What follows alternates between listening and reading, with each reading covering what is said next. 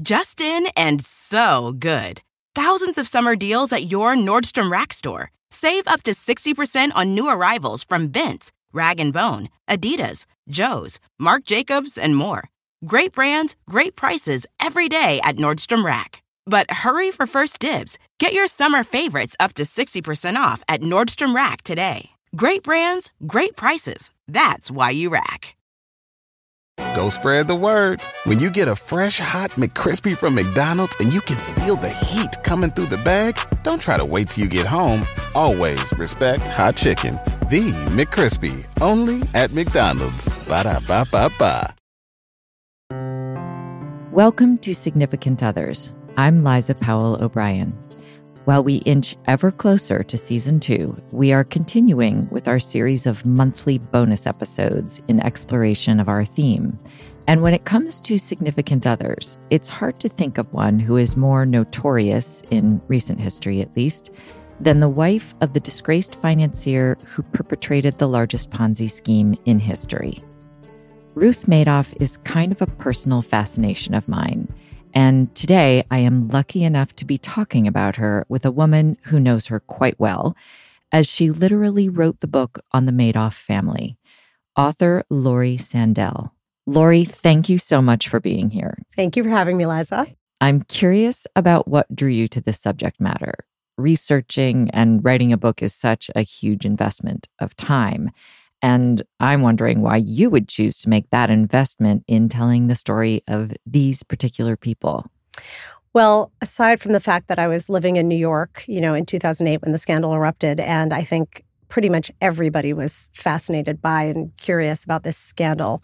It dominated the headlines when I was living in New York. Um, I had written a memoir about my own father, who's kind of a mini Bernie Madoff, if Bernie Madoff weren't famous, rich, or successful.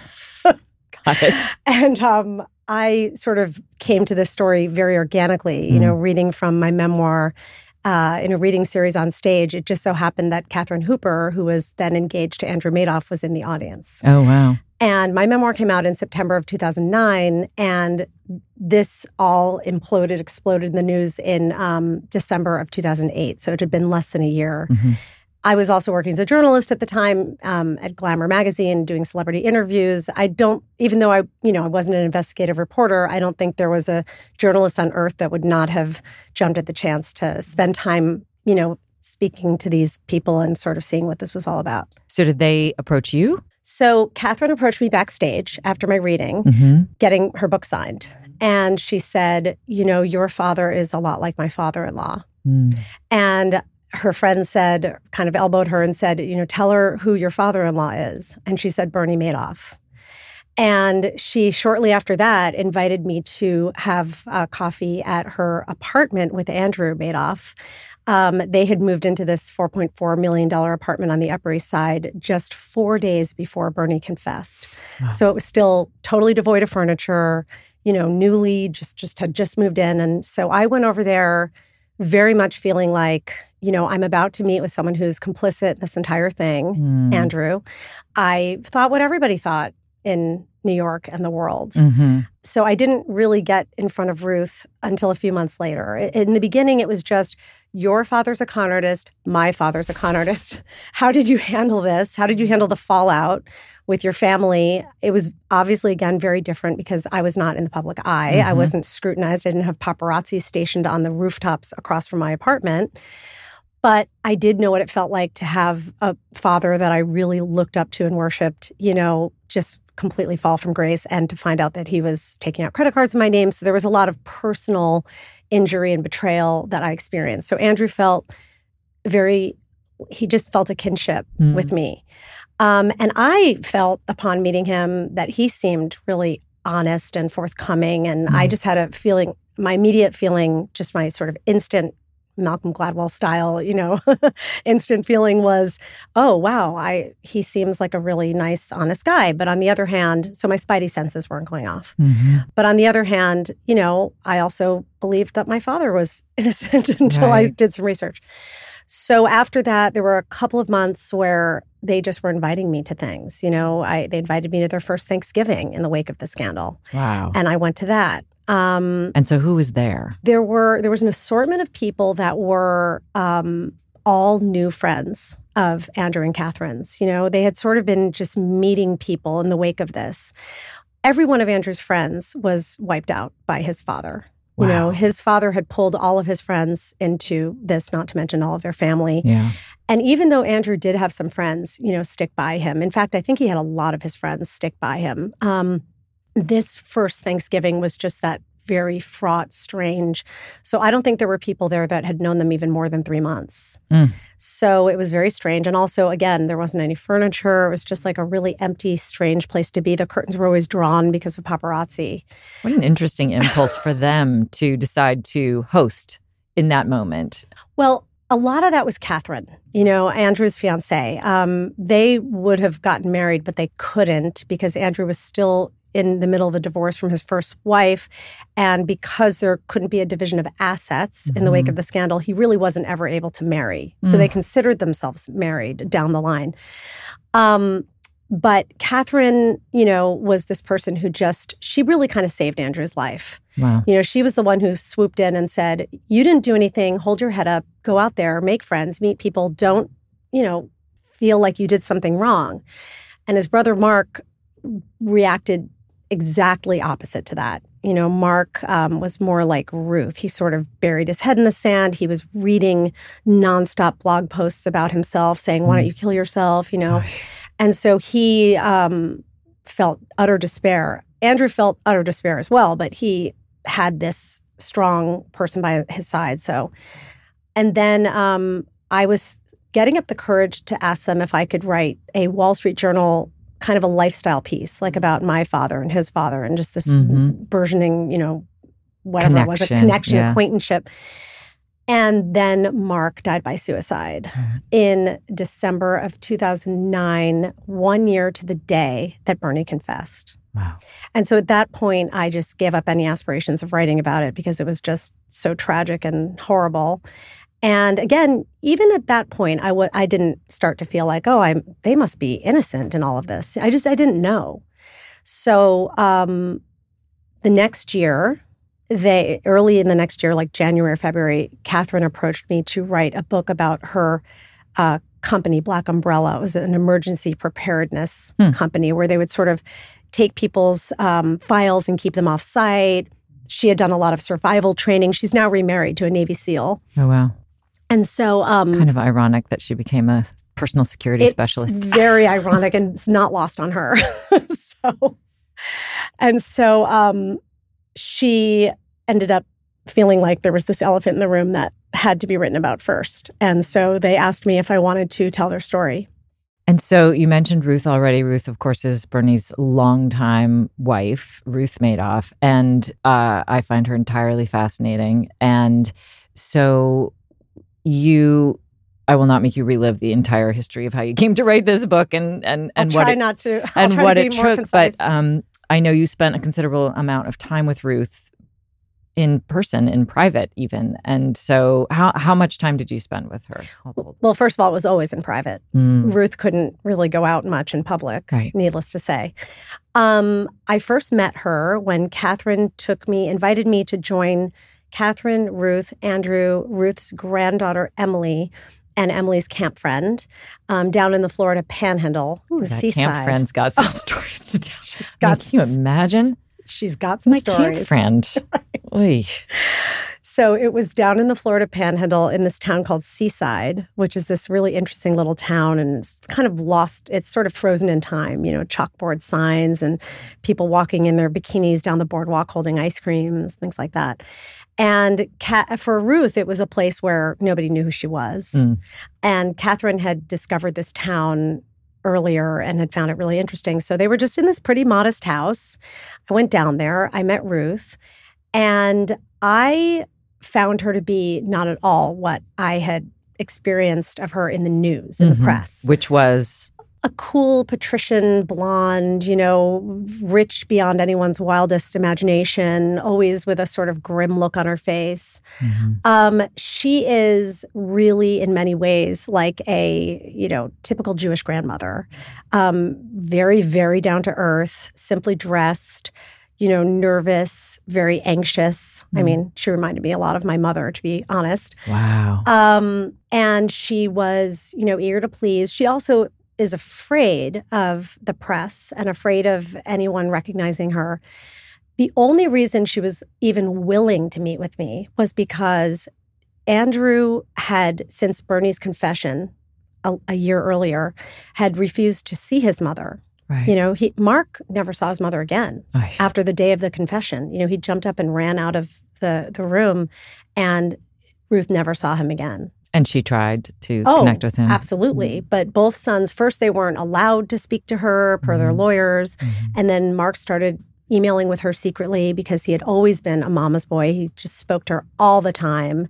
And, you know, his first wife, who I interviewed, Susan Elkin, had said, What, you know, what college kid calls his mother every day? Mm. You know, that was Mark. Mm. And so, and I found her to be, and I, at the risk of sounding like I'm apologizing for her or I just swallowed whole whatever theory she gave me, mm. that really wasn't it. I very much thought she was involved and complicit when I first met her. Mm-hmm. I mean, that was the assumption I went with. But she really came across as this kind of funny, slightly bawdy, you know, Jewish grandmother. And so there was a Vanity Fair article which had described her as a foul mouthed curmudgeon. And wow. she she took issue with that because she knows she's foul mouthed, but she curses affectionately. And I experienced it. You know, it's like I'm walking down the boardwalk with her, and there's some gorgeous woman walking by in a bikini, and she's like, Look at how good she looks in that bikini, that bitch. You know, right. just things like that. Right. Oh, and the old spiky love. Yeah. yes. The I old love that. The old spiky love. She's also very fear driven. Uh-huh. Um, you know, afraid of being uh, assaulted on the street. She was afraid of being written about in the press, afraid of running out of money, afraid of getting a chip in her tooth because she might have to replace it and she wouldn't know how to do it. Mm-hmm. And most of all, over anything, afraid of being recognized. Mm-hmm.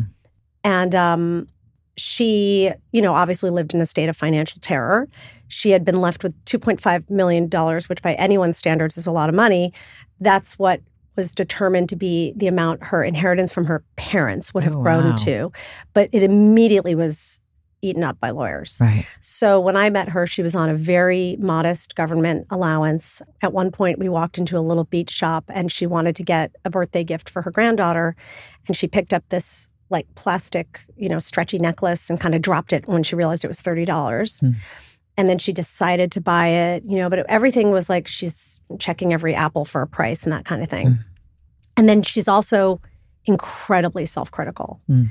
I'm a moron. I'm an idiot. Oh God, you know, just every sentence had after she would say something about what a moron she is, you know, she would just say, oh God. Whose voice do you think that was from her?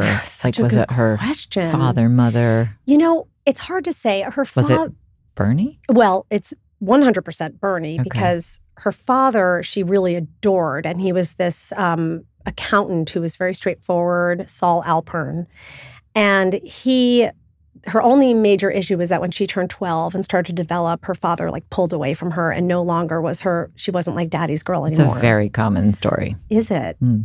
Yes, a lot of girls go through that lot, that father loss in that moment because it just gets very complicated and confusing for all involved um, when puberty strikes. It is mm, no picnic for anyone. Well, the irony is that that's exactly when she met Bernie. You right. know, so she met Bernie when she was 12 and she was at some basement party that had been set up to look like a nightclub and they'd installed a jukebox and tables and Bernie was a local lifeguard and she just kind of spotted him across the room and was instantly smitten. Was and he older? He was um, three years older. Mm-hmm. So she, he was 16, she was 12. I mean, that's a pretty big. That's actually, huge, she was 13 and he was 12. Uh, huge 16. difference. Huge difference. Yeah. And she kind of hung out at, you know, in the shade of his lifeguard chair all summer in her little ruffled pink bikini. Oh and gosh. she just said they palled around and they got married when she was 18. Wow. And he was relentlessly critical of her, just nonstop. She said, I was a teenager. You know, I right. had a pile of clothes on the floor f- from the day before. And then on top of that pile were all the clothes I'd tried on for that day. And Bernie mm-hmm. would freak out. I mean, this is the man who measured, you know, the Venetian blinds and, and made sure they were all exactly straight, you know, in his office. So, mm. OCD? Yes. Uh huh. OCD. He had um, sensory issues. You know, he couldn't uh-huh. wear elastic in his underwear, huh. things like that. Interesting. So, okay, so you spend all this time with her, and what what was the most surprising thing for you that you learned about her as a person? Um, okay, I think the most surprising thing was realizing. And I sort of have to get into the is she guilty or is she innocent thing first for you to sort of fully understand okay. this. But first, I'll say that she really never coveted wealth or being wealthy. You know, she mm. once said to me, I don't miss anything except my friends. Wow. And I really believe that's true. Mm. You know, I think if Ruth had married some accountant and just mm-hmm. lived her life on Long Island with mm-hmm. kids and grandkids, she would have been just as happy as she was mm-hmm. with Bernie. So, your vision of her is that she was truly victimized by him? Yes. Mm-hmm. Now, I, will make a caveat to yeah. that. But okay, so in terms of whether she was victimized by him, you know, I came to this conclusion not only after interviewing her, but mostly also after interviewing Andrew. The lead financial reporter of the New York Times came to this conclusion. Mm. Uh, the FBI came to this conclusion. You know, it just was really everybody agreed that Ruth could not be held liable for, you know, what her husband did. And the truth of the matter is, all of these lawyers that represented uh, people who really stood to reduce their sentences if they could give up Ruth or mm. Andrew or Mark. Mm. Nobody was able to. I think that Bernie, um, it's so backwards, but I think he really kind of quote unquote protected his family by not involving them. Mm. But more importantly, except for his brother. His brother. His mm. brother was involved. Yeah. But he, you know, his Andrew felt that he used his sons as a shield. You know, it was like he right. wanted everybody in the family business, not yeah. complicit in the crimes, but in the family business. And Ruth, you know, people find it almost impossible to believe that she didn't know because she was, you know, at a certain point going into the office, maybe in the 80s, working on her philanthropy. And her father was an accountant. And, and her father was, was an accountant. But she, also, she um they is it I I read it may not be true, but I read that they didn't spend a night apart uh, or more than one night apart. Was that true? Um, like after a certain point, because I know there were infidelities and right. So I I had read that one of when Bernie's mistress wrote that mm-hmm. book, Sheryl Weinstein, that um one of the reactions I don't know if it was Ruth's reaction or if it was just a reaction in general was like but how? Right. No, we had a policy that. of never being apart for right. more than a night. How could he have done this? I don't remember her telling me that they had never been apart, and that's entirely possible. Mm. But I, she definitely said, "But how is this possible?" Mm-hmm. She said, "I knew where he was at every mm-hmm. minute. I knew his whole schedule, you know, mm-hmm. and so she thought that was impossible." My husband once said to me, in during a long, boring cab ride, we were reading a, a tabloid because it was in the car, and there was a blind item about a comedian who was having an affair. And he turned to me and he said, If you ever learned that I was having an affair, is there some small part of you that would be impressed with my time management skills? and I said, No. That's the answer to that question. but thank you for asking. Um, yes, the blind item was not about him. we know that. It was not. No. Um, you know, I became even though I did feel that it was absolutely possible she didn't know. I mean, I only have to look at my own mother to see what it looks like to have someone who's doing all kinds of devious and criminal things and to really not know. Okay, so that's such a fascinating mm-hmm. perspective. Obviously, that is why you were the right person to write that book, but um I'm wondering and and you probably can only speak to your personal experience, but you know, when you talk about obfuscation and blind spots, there are different kinds, right? Like there are different there's a spectrum of them and there's the there's the willful ignorance of I just don't ask when he comes in late, for example, or the you know then there's the more blatant kind of actively turning away from evidence if you happen to find it in i'm just thinking of like the cliches of discovering an affair but you know if you find a, a, handkerchief with lipstick on it in a pocket when you're doing laundry and you choose not to follow up on that that's a different level of willful ignorance than you know um, he told me he was going to the office every day and it turns out he was sitting in a train station you know for example. So in your experience how many different layers of that can exist There are several layers, uh-huh. 100%. And I don't think there's any one black and white answer to it. Mm-hmm. I do mm-hmm. think, let's talk about willful ignorance for one second. I think at one point in our conversation, I remember this is in my book, at one point in the conversation, she said, I was such an idiot you know, I I must have known on some deep level about the Sheryl Weinstein thing mm-hmm. because she said, I I don't know, I thought maybe he did play around, you know, but he was such a he was there for us and he was a dad and he was such a family man, and so she sort of looks into herself and thinks maybe that was there, but more importantly, in terms of the scandal itself, mm-hmm. you know, this is a woman who watched her very young boyfriend, then husband, build a successful lawn sprinkler business at 18. Take the first $5,000 he made and open up, you know, Bernard L. Madoff investment securities. Trading penny stocks, right? Yes. Yeah. And she watched him do that. She watched him you know, become president of NASDAQ. She watched right. the most successful financiers, you know, in the world give him their money to manage. Mm-hmm. So it really wasn't. And also, their upward mo- mobility happened very gradually. Mm. They stayed in this house in Roslyn that they bought for, you know, originally for $300,000 um, until the boys were out of high school. Oh, wow. You know, and then they moved up. But they didn't the private jet, that 10, the much ballyhooed, you know, $10 million ring that she wore, none of that was until the last few years. Interesting. And Andrew once said that when um, one of his investors had died and there was a yacht that Bernie had consulted and had helped consult on and had made it really beautiful, Andrew kept saying, Why aren't you going to try to buy the yacht? And he just wouldn't even talk about it. And Andrew later thought maybe he just couldn't have anything that flashy, you know? Mm. Because even at the end, when they were living in this penthouse, you know, on Fifth Avenue, and they had all of this, all of the toys and cash and prizes, they still were somewhat modest in the way that they lived compared to the world they were in. Mm-hmm. Um, and Ruth always was, you know, cardigan sweaters and jeans and flats and just never more fancy than that. So, and they flew coach until, no. yes, until they started flying private. You know, in the later years, they flew coach. Wow. So, you know, you can see how for Ruth, it just looked like a successful businessman who was just doing really well and building his way up in the world. It's also making me think of how often in the popular conversation we look, especially when it comes to our political leaders, we look to the wives to be confidence cues for us. Like, oh, you know, I think I can trust him because he has a partner who's with him and and the idea, I don't know that anyone ever considers the idea that a spouse or a partner is using public response or even collegial response to their the person they're supposed to know better than anyone else to help them make decisions. That's a fascinating inversion that I had not considered until you just said that. That's mm-hmm. really interesting. Go spread the word. When you get a fresh hot McCrispy from McDonald's and you can feel the heat coming through the bag, don't try to wait till you get home. Always respect hot chicken. The McCrispy, only at McDonald's. Ba da ba ba ba.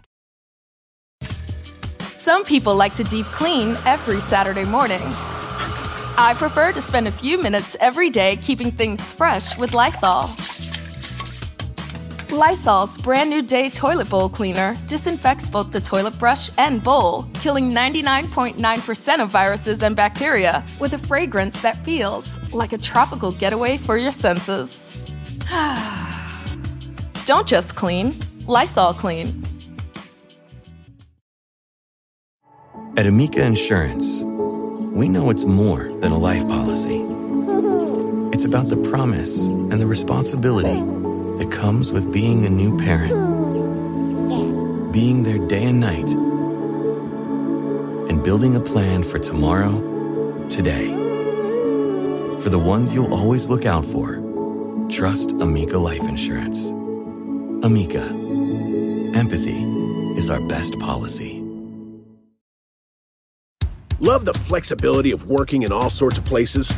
Well, working on the go seamlessly requires a strong network like T Mobile. We have America's largest 5G network, so whether you're on a video call at the park or uploading large files at the coffee shop, we have the 5G speed you need. Whatever takes you on the go, T Mobile's got you covered. Find out more at tmobile.com slash network today. Coverage not available in some areas. See 5G device coverage and access details at tmobile.com. Silence is golden, especially when it comes to brakes. That's why Napa Silent Guard are built to be one of the smoothest and most quiet brakes on the market. Made with fiber reinforced shims that eliminate noise for the life of the pad, rubber coated hardware for a better fit, and quality design that meets and exceeds OE performance. Silent Guard brakes deliver the stopping power drivers demand. Available now at Napa locations nationwide.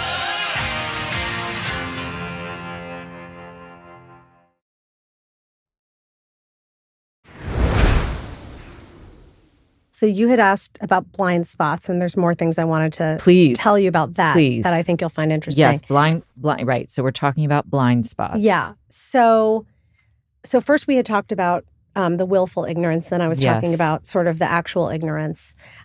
You know, she, real her biggest blind spot was Bernie. You know, no question about it. She just really loved him, and the thought of divorcing him or leaving him, a she didn't want to be alone, but b she felt like it was just wrong.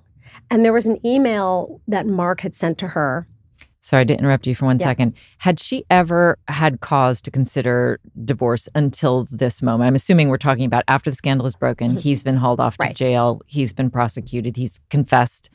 Everything has fallen apart. And in that moment, people close to her are Mhm. probably urging her to consider divorce. But, Absolutely. But up until then, there had been no reason for her to think about that. Well, there is no reason because, you know, of her generation. I mean, she's Uh-huh. a member of the silent generation. Right. She was, it would have been out of the question. I mean, Mhm. she absolutely saw this as till death do us part. And you Mhm. don't kick someone when they're down and you don't abandon them. Um, but she was pretty miserable at times in her marriage. You know, when she had her boys and she was living in Roslyn, you know, Mark had colic, and she, it was just a complete, overwhelming surprise to her how difficult and lonely it was to be a young mother in the suburbs. And Bernie was in Manhattan all day at work, and she was in the suburbs with two little boys. And she was pretty miserable, Mm-hmm. uh, even though she, you know, things got easier. She adored her children and adored her family. She just had a very hard time in her early years of motherhood. So, and then, you know, Bernie wasn't very nice to her, but Mhm. she acted a little bit like a sort of battered woman, you know, who just accepted her fate and allowed him to heap abuse on her. She didn't, you know, fight back or Complain. no, she In just the time, I'm sure she did not. Right. I mean, I think she just sort of saw that as her lot and she tried to please him. She Mhm. just really tried to please him. And then after the scandal broke and Mark and Andrew left the penthouse right after Bernie confessed and never saw him again, you know, they um, were really pressuring her to divorce him. And even Right. though I don't think it would have made any kind of difference in the public eye, Andrew feels that had she done it right away and Mhm. sort of the way they turned him in right away, Mhm. they think that she may have had some of her friends and that she may have had, even though all of them were wiped out by her husband. I think one of the hardest things for her was that she was incredibly well liked. She's a likable woman, you Right. know, and as much as people hate her and they refuse to like her, you Mhm. know, it's like she, if you're in her presence and you're hanging out with her, she is a likable woman Mhm. and very, you know, self-effacing and down to earth. And being so loathed by the public Yeah. was so hard for her, Mm, you know. that's Um, interesting. yeah. And she refused, refused, refused to divorce Bernie. In fact, Mark had sent her this email. There was a period where they were secretly emailing. Even Andrew didn't know about it because he would have been furious Mhm. at Mark. And she sent this email to uh, Mark saying, I need to clarify my position to you so maybe you can understand what is going on for me. You accuse me of choosing dad over you and Andy. I don't believe I've made that choice. I've not chosen dad and not you. I've never condoned or diminished the agony that dad has caused to everyone I know and love. Clearly, our lives have been destroyed. And then she goes on to say, I write one or two letters a week and I get a few phone calls from him. I don't see this as a decision to give up my family. You've given me up, and I pray one day you might understand I have not chosen one or, over the other. I miss you all terribly. Why can't you understand? He's still a human being, suffering, and it's only going to get worse. I don't expect you to pity him, but I just can't let him rot in there. Hmm. I've been thinking as you're talking, we may have more to say on this blind spot subject, but Do you think she ever truly apprehended what her husband did? You know what? So I would say on some level, no, mm-hmm. even though, again, her own sister, her child, mm-hmm. you know, both her mm-hmm. children are now dead. Yeah. Mark died by suicide. Andrew died from a recurrence of mantle cell lymphoma five years later. And he mm-hmm. firmly believed that the cancer came back because of all the stress. And she, even in the wake of Mark's death, you know, in the wake of Mark's death, um, she came to LA and Andrew came to LA. And they met in this apartment that I was staying in, where she was staying with me. And Andrew brought with him a copy of Madoff's Other Secret by Sheryl Weinstein. And his goal from that meeting was to make his mother see reason and get her to leave his father. And he started reading her passages from the book. and what's so interesting is that I had spoken to Ruth about the victims and about what he had done. I mean, people had died by suicide, you know, not only her son, other people. Mm-hmm. You know, people had, as everybody knows, their entire life savings gone and they didn't give it to him. They gave it to some other financier who then gave it to him, you know, teachers, janitors. And it's not to say that I didn't feel a level of sympathy from her for them, but it wasn't what you would want to hear from her mm-hmm. because she was she was so just trying to numb herself you know, with the drinking. She just yeah. couldn't face it. And most of all, she couldn't face, as she said to me several times, I can't bear to think of him as a monster. Right. This man that I had children with and who I loved for 50 years. So when I hear these pleas from the children to divorce him, I feel like they're really asking for her to stop loving him. 100%. And that's what she couldn't do. 100%. And I wonder if there is I mean, it's almost romantic in a way to say there's a level of love that's so big that no matter, you know, truly unconditional, no matter what a person does, you can't not love them. But I don't know if that's what this was or if this was, I can't bear to understand it enough to let me stop loving him. You I know? think she deeply loved him. However, this was what I found really interesting. When Andrew read me those pa- read her those passages in front of me from this book, and they were so detailed. They just had to be true. It was like, you know, I don't know how much she exaggerated, but I mean, I don't know. So how- this is this is a, a child sitting with his mother in the midst of the worst family catastrophe probably that a person could imagine and forcing her to listen to the text of his father, her husband's mistress's account of her affair with him. Description of her father's genit- his father's uh-huh. genitalia. I mean, mm-hmm. we're talking really specific. Like this, Sheryl Weinstein wanted the world to know. Yes, I, I did sleep with him, and it was an ongoing affair. I think it was 14 years. That it was a long, crazy scene. Yes, it was. I can't believe you were there for I know, it. And she was That's smoking up a storm. In fact, I had my first cigarette in five years with Ruth Madoff. Wow. was, and I, she didn't bolt, and she didn't tell him to shut up and stop reading. She did. She didn't bolt, but she several times said, "Stop it! Stop it! Stop reading! I can't take it. I don't want to hear this." But then she would come around for a minute and you would see a glimmer break through and she would say, I'm going to divorce him. I'm going to leave him. You know, this is, it was like you said, did you see the compassion for the victims or did you see this sort of understanding? And I was like, mm, not to the level that I would have liked to have seen. Right. But here, this yeah. was raw. You know, she was so hurt and so right. devastated. I'm not saying that lends more sympathy to her because it took this. But to me, it just shows me how incredibly numb and shut down she was. Mm. So now, as we know, mm-hmm. sadly, both of her children are dead. Bernie himself is dead. Um, she has survived thus far. And what can you tell us about, or what do you know about her life in the interim since we were all keeping our you know, eyeballs focused on this family? Well, when this was all going on and it when it first died down a little bit there was a friend who lived in Europe but kept an apartment in Florida who allowed her to sort of crash on her couch in Florida. So I also visited her in that apartment. And actually, it's where I was there when Bernie called, collect call from prison.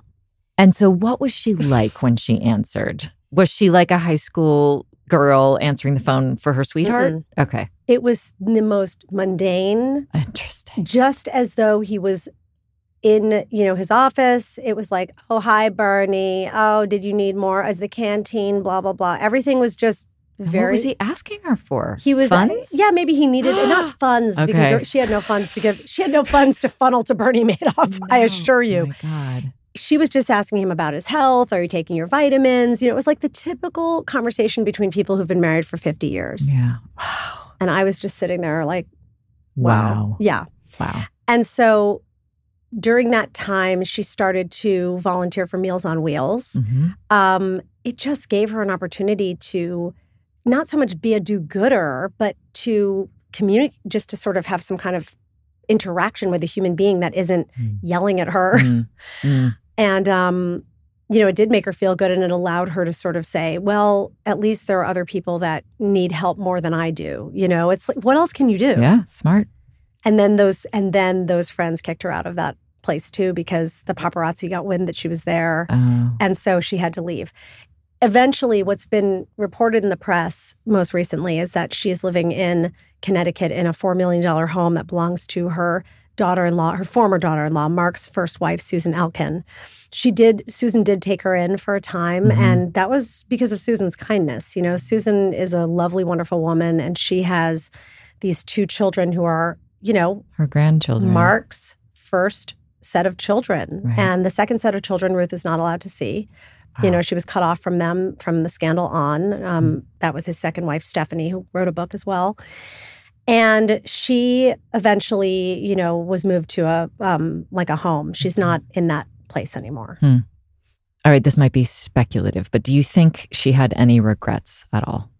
Not entirely speculative because she did talk to me about some of her regrets. Um, so Ruth, you know, had she not gotten married so young and just become a wife and mother, I think she probably would have become like a foodie Mm. or maybe a chef. hmm She wrote, co-wrote a cookbook, a kosher cookbook, which is actually still available on Amazon. Oh my God. and she loved food and cooking and that kind of thing. And she always said, you know, my biggest regret and my biggest mistake is that I sort of just gave my life over to a man. I didn't continue my education. I didn't, you know, have a career. And I, it's one of my biggest regrets. Do you think she would have had that feeling even if things hadn't gone terribly off the rails? Yes. I think again, product of her time and she felt you know, she she wanted to immerse herself in something and she did immerse herself in being a wife and a mother and, you know, working with these charities, but she also was creative and she would have liked to have explored that. I wonder if she had had a daughter, if she would have steered her in a different direction, or if that would have not, if instinct would have kicked in, you know, to repeat the old patterns. It's interesting. I mean, that's a good question because what all the boys did was they were into fishing. It was like a very, they were very much spending 12 hours a day on this like small fishing boat where everybody would get seasick. And she said, you know, we were playing Legos for 12 hours at a clip. Mm. And it wasn't necessarily what she wanted to be doing, but it's what Bernie wanted to do. Well, let that be a lesson to us all. Cultivate your own interests, ladies, and Yes, I think anyone we- else who might need to hear that message. for those of us that find ourselves at the receiving end of one of the biggest financial frauds in history, we Yeah. should make sure to have another career. Uh-huh. Always good advice. Okay, well, Laurie, this has been amazing. Thank you so much for coming and sharing all of your nuggets of um, wisdom and insight. And come back again sometime. Thank you so much, Liza. It's been a pleasure. We will continue releasing bonus episodes right up until season two comes out, so do be sure to hit the subscribe button. And as always, we welcome any and all suggestions for upcoming episodes. You can email us at significantpod at gmail.com. Thank you so much for listening.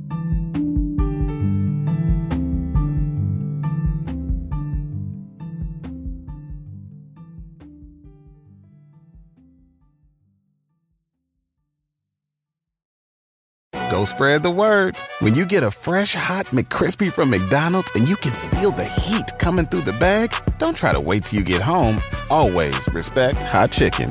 The McCrispy, only at McDonald's. Ba da ba ba ba. Love the flexibility of working in all sorts of places? Well, working on the go seamlessly requires a strong network like T Mobile. We have America's largest 5G network, so whether you're on a video call at the park or uploading large files at the coffee shop, we have the 5G speed you need. Whatever takes you on the go, T-Mobile's got you covered. Find out more at T-Mobile.com slash network today. Coverage not available in some areas. See 5G device coverage and access details at tmobile.com.